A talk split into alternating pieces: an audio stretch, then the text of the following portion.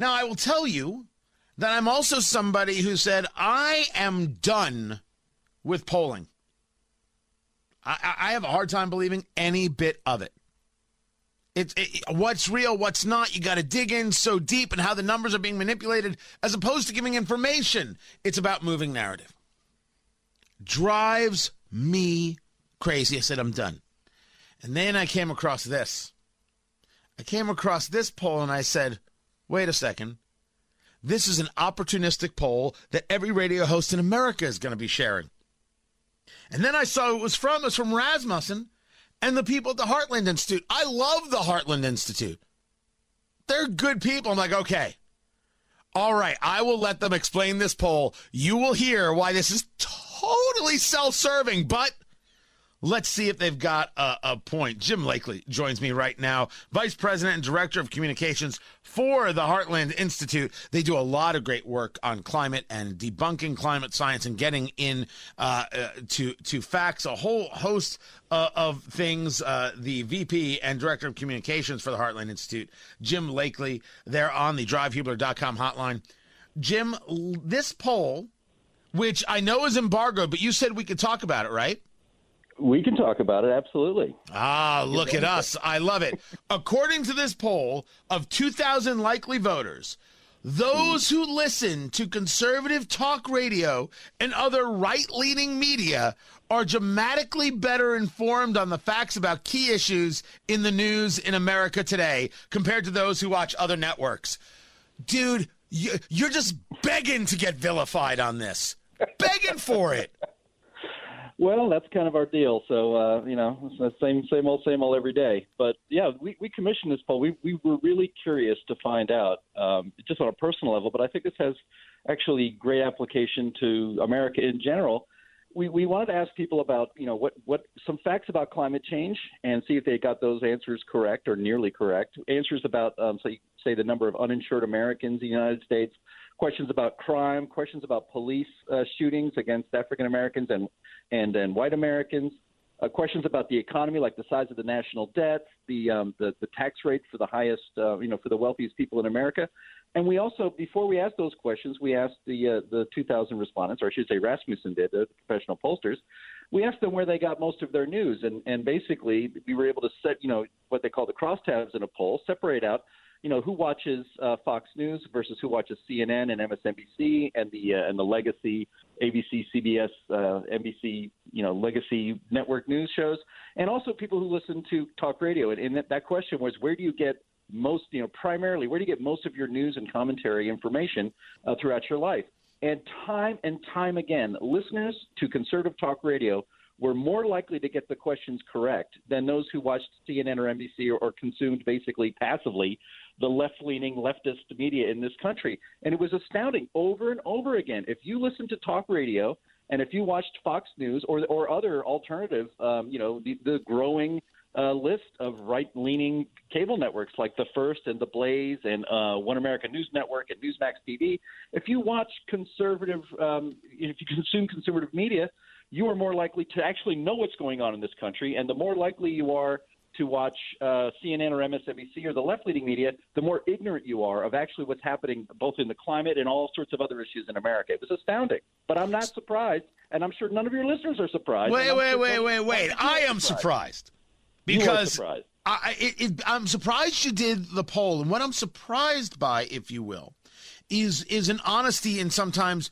the responding of a poll. So first, before we get to that, let's talk about some of the questions you asked. Give me two questions that you asked, because I know some of this is coming out in certain days and I don't want to get ahead of anything. Give me two mm. questions that you asked where the people listening to quote-unquote conservative news got it right and people listening to liberal news got it wrong. Sure. Uh, so, so we asked how much, um, like, you know, they talk about global warming, of course, and so the, the, the global temperature of the Earth has been rising since basically the start of the industrial, the modern industrial revolution at the end of the, uh, you know, late eighteen hundreds till now. And we asked, how many degrees Fahrenheit has the global temperature risen since then, right? And the, the correct answer is, is uh, two point one four. And so we had a range of between one degree and three degrees. Um, the number, the number one answer, Fox News listeners, forty-one percent of Fox News viewers um, correctly identified that answer. Um, second place was talk radio. thirty-eight percent of people who get their uh, most of their information from talk radio, um, you know, got that question right. If you were to watch, if you watch uh, A B C or C B S or N B C, only uh, only twenty-eight percent of people who watch A B C Nightly News got the uh, got the answer right.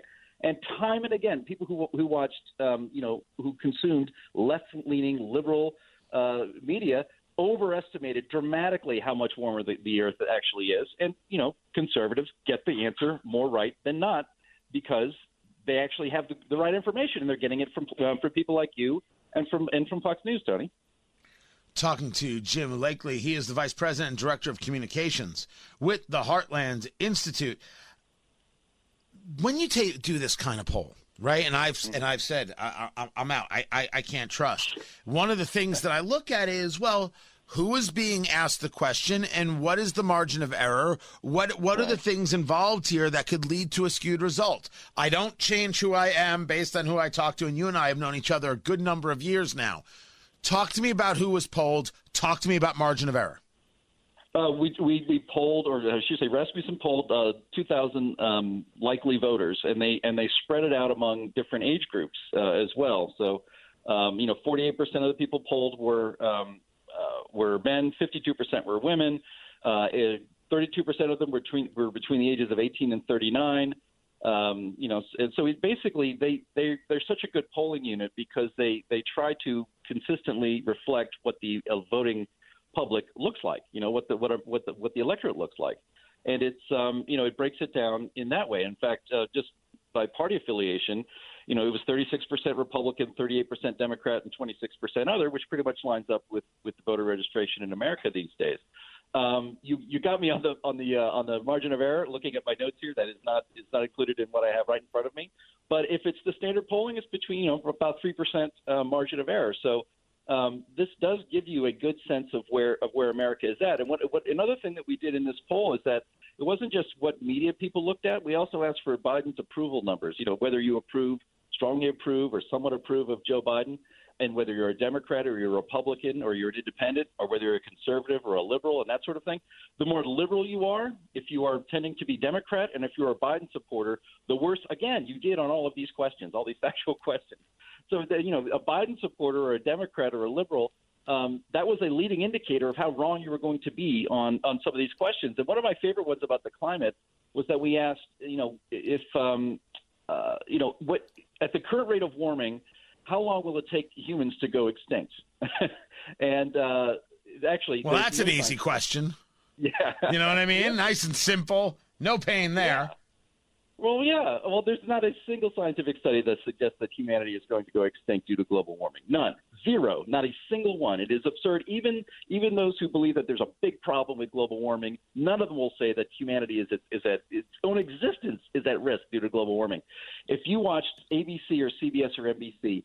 Half of those viewers almost said that uh, humans are going to go extinct within the next one hundred years, either extinct or close to extinction. Guys, we survived the Ice Age, which is way worse than any warm than warming going on right now without any of modern technology. Basically, Stone Age humans survived the Ice Age.